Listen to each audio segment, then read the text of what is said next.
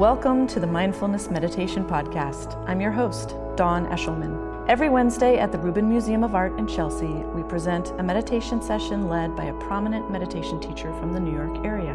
This podcast is a recording of our weekly practice. If you would like to join us in person, please visit our website at rubinmuseum.org/meditation. We are proud to be partnering with Sharon Salzberg and teachers from the New York Insight Meditation Center.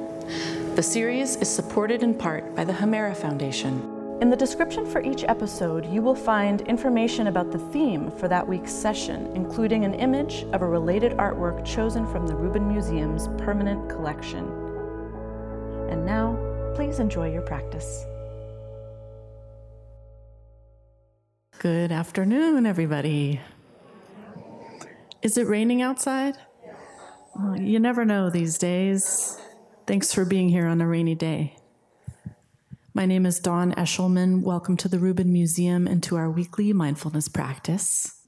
We come together every week here, and so this month we're talking about transforming obstacles. And this is something that we're talking about under this big umbrella of the future how we relate to the future, what our relationship to it is, if, you know, if we believe that we can change it, if we believe that our destiny is set. There are a lot of different beliefs that we have about the future. And up on the sixth floor in an exhibition uh, called The Second Buddha, Master of Time, there's a figure there who has a very special relationship with the future. And his name is Padmasambhava. He's known as the second Buddha. And he is known for having brought Buddhism to Tibet and he's also known for his ability to plant teachings in the future so that people who need them can find them. So his understanding of time is is not as linear as perhaps some of ours is. It's uh, his relationship to it is that he can see the past, present, and future all at once. And this makes his ability to transform obstacles pretty special pretty unique. And you can take a look at some depictions of that up on the sixth floor. The object we're looking at today is a manifestation of Padmasambhava. So if you were here last week, you saw that Padmasambhava has many manifestations. And today we're taking a closer look at one of them. This is Nyima Ozer, and uh, his name means ray of sun. He is a Mahasiddha manifestation of Padmasambhava. And Mahasiddhas are a kind of um, great tantric practitioners from medieval India that are known for kind of some wild times, some quote bad behavior. They really are good at shaking things up and challenging societal norms. And and here you can see that this Mahasiddha figure is seated on a, a lotus throne, as many figures are. He's got this sort of interesting posture here. He's seated in what could be a lotus, could be a royal ease posture. It's kind of in between somewhere. And what look like serpents coming off of him here are actually some strands of suggestion of clothing. Mahasiddhas typically um, one of the ways they can challenge societal norms is by not wearing much clothing and in fact, the cross of fabric or beads across him there is also a suggestion of clothing. He does have a pretty fabulous crown on, however, and um, some some jewelry there. And then we see this interesting kind of circle behind him, and that is really his identifying symbol. His name means ray of sun, and the sun disk that appears over that shoulder is speaking to that. So, this idea of crazy wisdom is really interest, an interesting one, especially if you think about it in relationship to obstacles and overcoming obstacles. And in fact, it uh, symbolizes a kind of innate ability to transform negative energy into this very essence of enlightenment, this big letting go and just seeing what is. Tracy Cochran is our teacher today. Always great to have Tracy back. She is a writer and the editorial director of the quarterly magazine Parabola, which can be found online at parabola.org and also upstairs in the shop. She has been a student of meditation and other spiritual practices for a long time, and in addition to the Rubin, she currently teaches at New York Insight and every Sunday at Tarrytown Insight. And her writings and teaching schedule can be found online at Parabola or on Facebook, Twitter, and tracycochran.org. Please welcome her back, Tracy Cochran.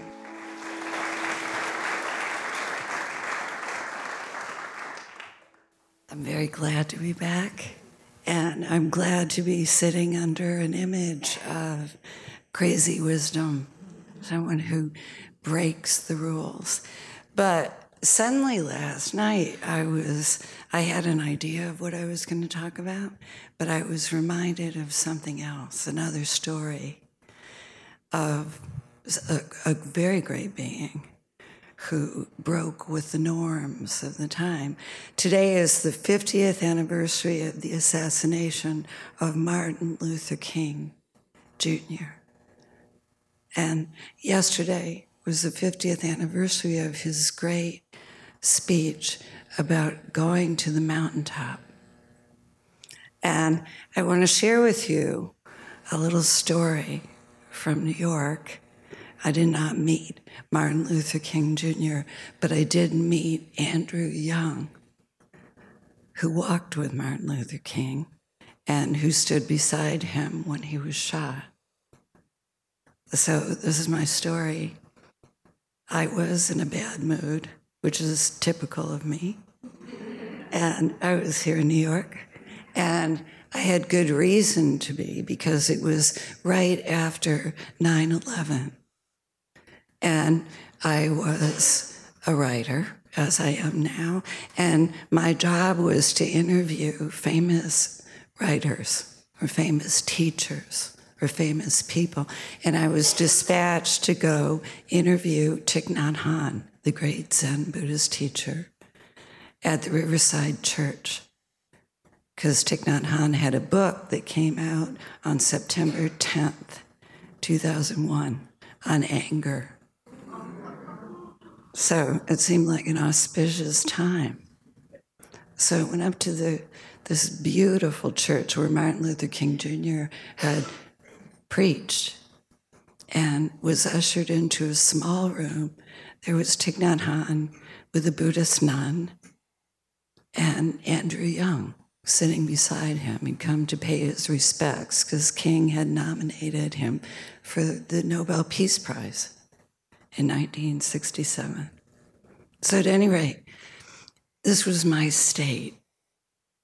Many of us in the room remember this that smell in the air, that white dust, and that fear everywhere sorrow and fear, and this feeling that we didn't know what was going to come next. So I was ushered into the room in a state where I wasn't going to put up with any fake answers. And I said, I really want to talk about fear. I don't want to talk about anger. And Thich Nhat Hanh stuck to his guns. He's faced worse than a middle aged woman from New York. But still, he would deflect and, and to gesture to the nun beside him, his good friend, who would say, Dealing with pain and fear, open your field of awareness and take in the blue sky, take in the green grass. And I was basically, I was like, Yes, yes, yes, yes.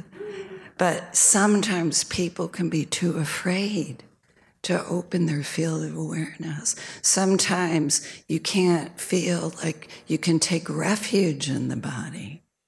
You're distracted. You're full of tension and full of not knowing. So I kept pressing and pressing. In a way, it was like crazy wisdom right there, because I was at a point where I wasn't accepting everything that was given. I'm not recommending it, but it does happen. And it's an opening. At any rate, Andrew Young, who had been sitting back, leaned forward and said, Would you mind if I say something to this woman? I swear Thich Nhat Hanh looked immensely relieved. he did. He looks, have at her. I will just repose, you know. And he went back into his noble repose. And Andrew Young leaned forward and said, and for those of you who may not know, he was the UN Secretary General, and or not Secretary General, he was our ambassador. I apologize. And he was the mayor of Atlanta. And he was also a minister, and he marched with King. And he was with him in Memphis, where King went to represent the sanitation workers. And he said, I knew Martin very well. And Martin got to a point where he would laugh at death. He would literally make jokes about it. He would say, Andrew, I think you're going to get shot today. But don't worry about a thing because I will deliver such a beautiful eulogy that it will always be remembered. And Andrew would be kind of like, well, think that's really good to know, but I would rather live. And, but he said, Martin knew he was going to die. He knew it. And he wasn't afraid. Do you know how he did that? And suddenly it's as if I had not thought about that. How? The how of it. How do you get there? And he said something I'll never forget. He said, because it's so simple. He said, Martin knew what was important and he made sure he did it every day. Martin knew what was important and he made sure he did it every day. And so suddenly, from being a story about a great man remote from me, suddenly something became available to me. But he went on, Young went on, and he said, Martin knew that death could never destroy who he really was. And suffering could never destroy who he really was. It can't destroy who any of us really are. Death can't destroy who we are. So this sounded in me like a bell. And afterwards, I, I read the sermons and I read up, but mostly I lived with it. And I knew from King's writings and from that great speech he gave 51 years ago when he said he'd been to the mountaintop and he wasn't afraid, that what he meant is that he felt the presence of a greater truth. He felt accompanied. He felt like he wasn't alone. And this isn't something that just a few people can feel under extraordinary duress. It's something that we feel when we sit down together. When we come into this room and we make that movement from thinking about the future and what we think our lives will be, and that it's just all downhill from here you may not be like me, but I tend to, I tend to think like this. It, I, I'll picture either an immediate disaster or a long, slow process of decay and decline, you know, and, and, and always something. And, and just realizing for a moment that we can go from this story whatever it is, dropping into the warmth of heart that we can sometimes feel, the sensation of the body, of being with an awareness that's greater than our thinking. And in King's mountaintop speech, which I, you can YouTube, you can look at some of it. At one point, he said if he was given a choice to live at any time, he would pick his brief time when he lived. Because he said, Yeah, it's dark. There's an awful lot to face injustice, economic injustice, racial injustice, systemic injustice. But it's when it's darkest that something is activated inside. He said, when it's dark, you can see the stars. And yes, we can understand that in a big scale, but we can also understand it in the small scale of our lives. Have you noticed that it's when you have to face something a little bit unknown that energy appears sometimes, or a fresh appreciation for the power of kindness, or a sense of humor, or just being in alignment with your truth, how that can carry you forward. That'll guide you when there's no other assurance. This is available to us. And it's available to us to remember that we can know what's important. You don't have to have the big picture. And you don't have to be the man who volunteers to be on the front lines of social change but you can remember that it feels different to sit down and be still, to drop into a new life, to be part of something larger than yourself. And King had that beautiful quote, that beautiful knowledge of not being able to leave your front door in the morning without being interconnected with the rest of the world. He knew the truth. And we can rest in the truth. We can rest in this life. And then we can stand up. We can face whatever we have to face. Knowing that we're not alone.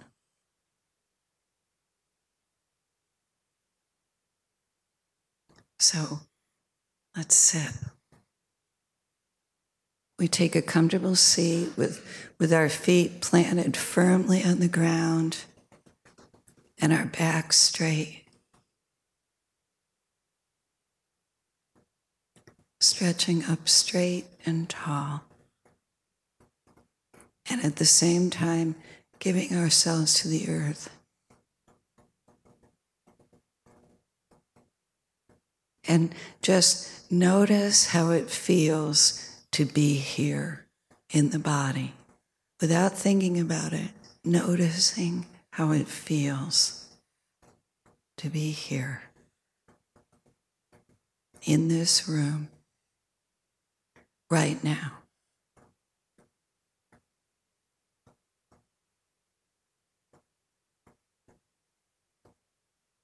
And notice how bringing the attention home to the body begins to relax it. Just a little bit, just soften it up.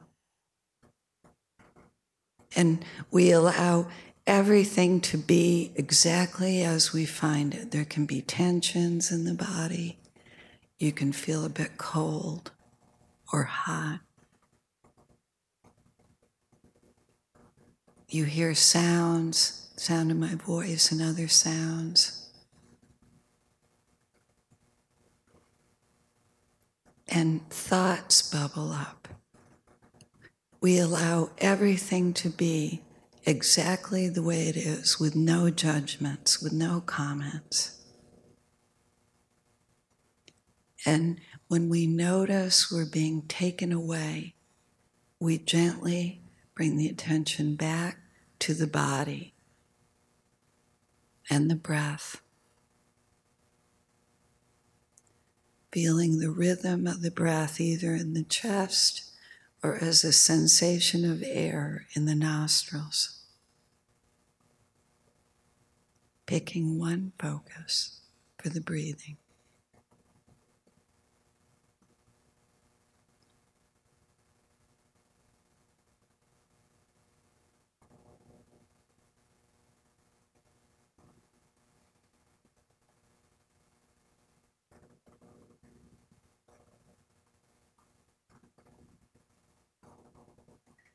Noticing how it feels to allow yourself to be without any judgments and to gently come home to the body and the breathing and the experience of being here now.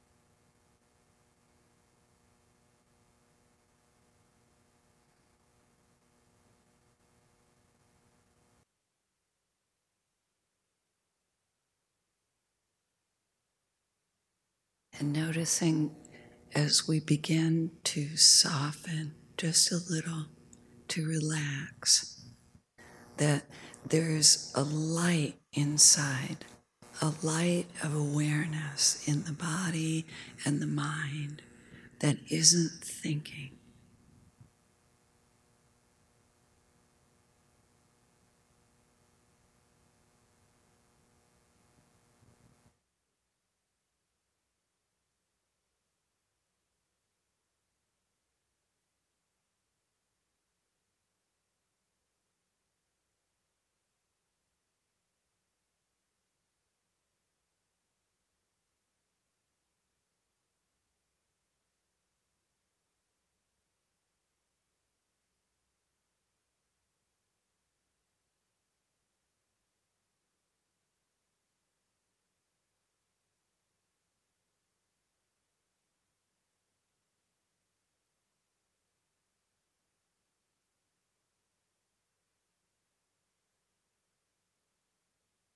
Sati, the ancient word for mindfulness, means to remember, to remember the living experience of the present moment.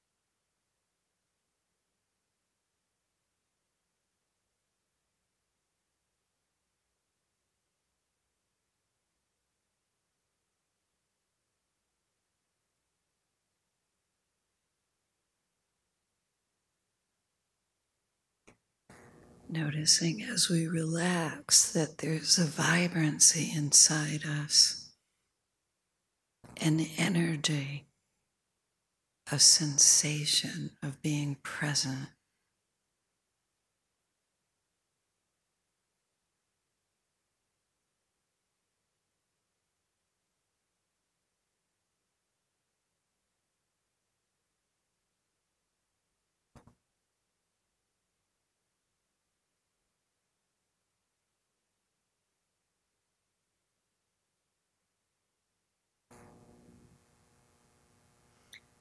If you find yourself dreaming or sleeping or thinking, notice how it feels to have no judgments about that, to allow it, and come back to the body and the breath in this moment.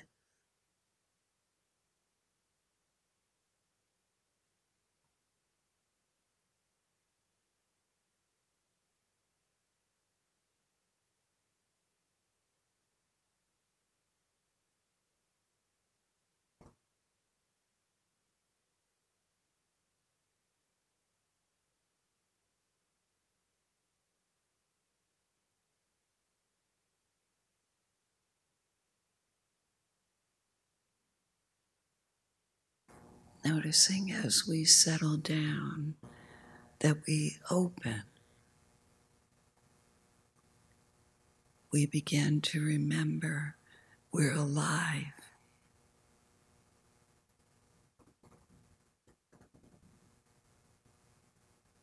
Part of a larger life.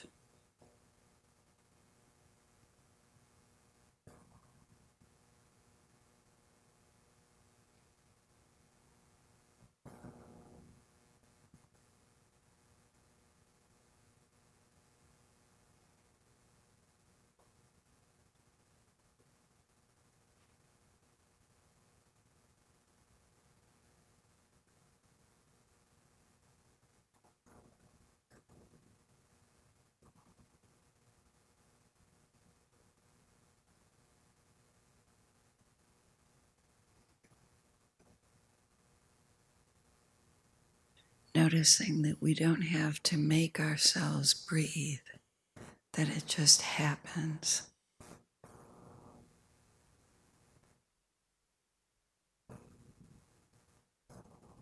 It's given.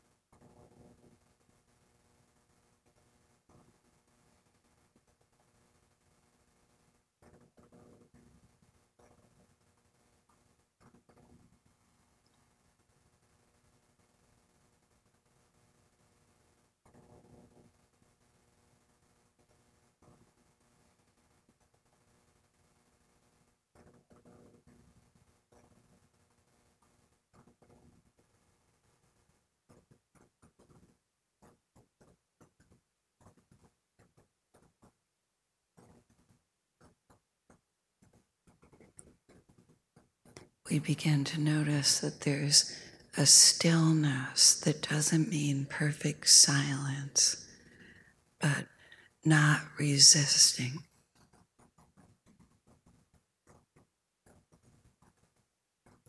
Allowing.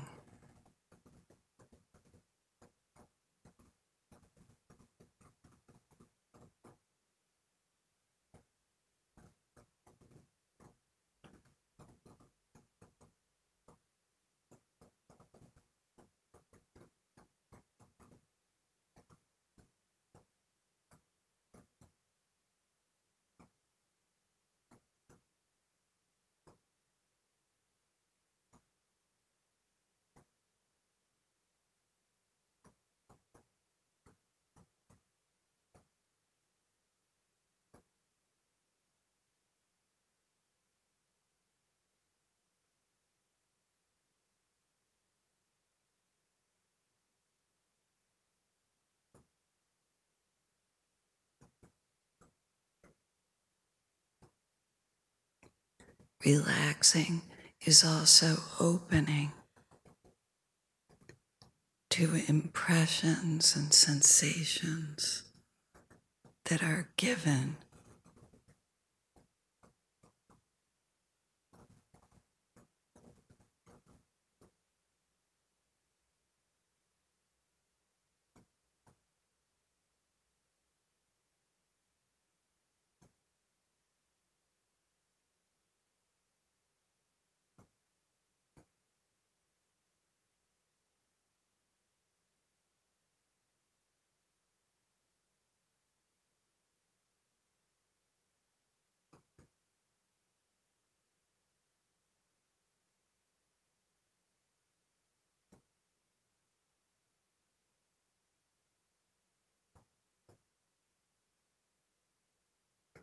noticing how it feels to let be and receive.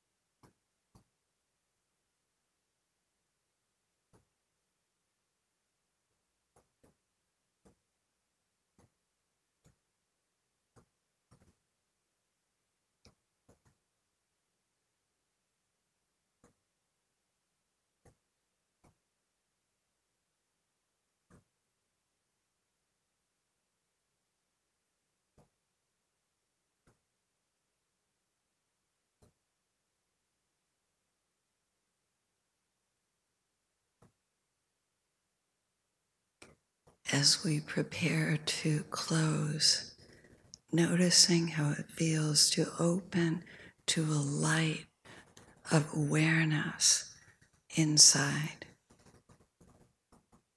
that's also outside that we share.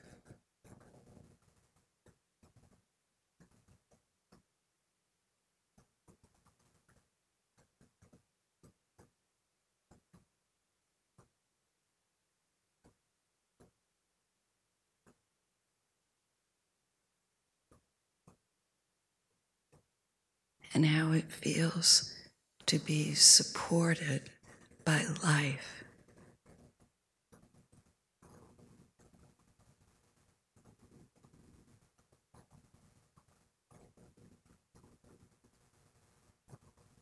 Together here.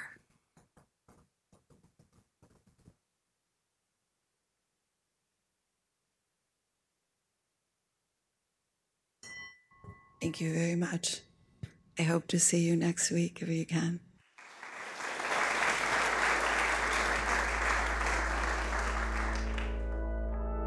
That concludes this week's practice.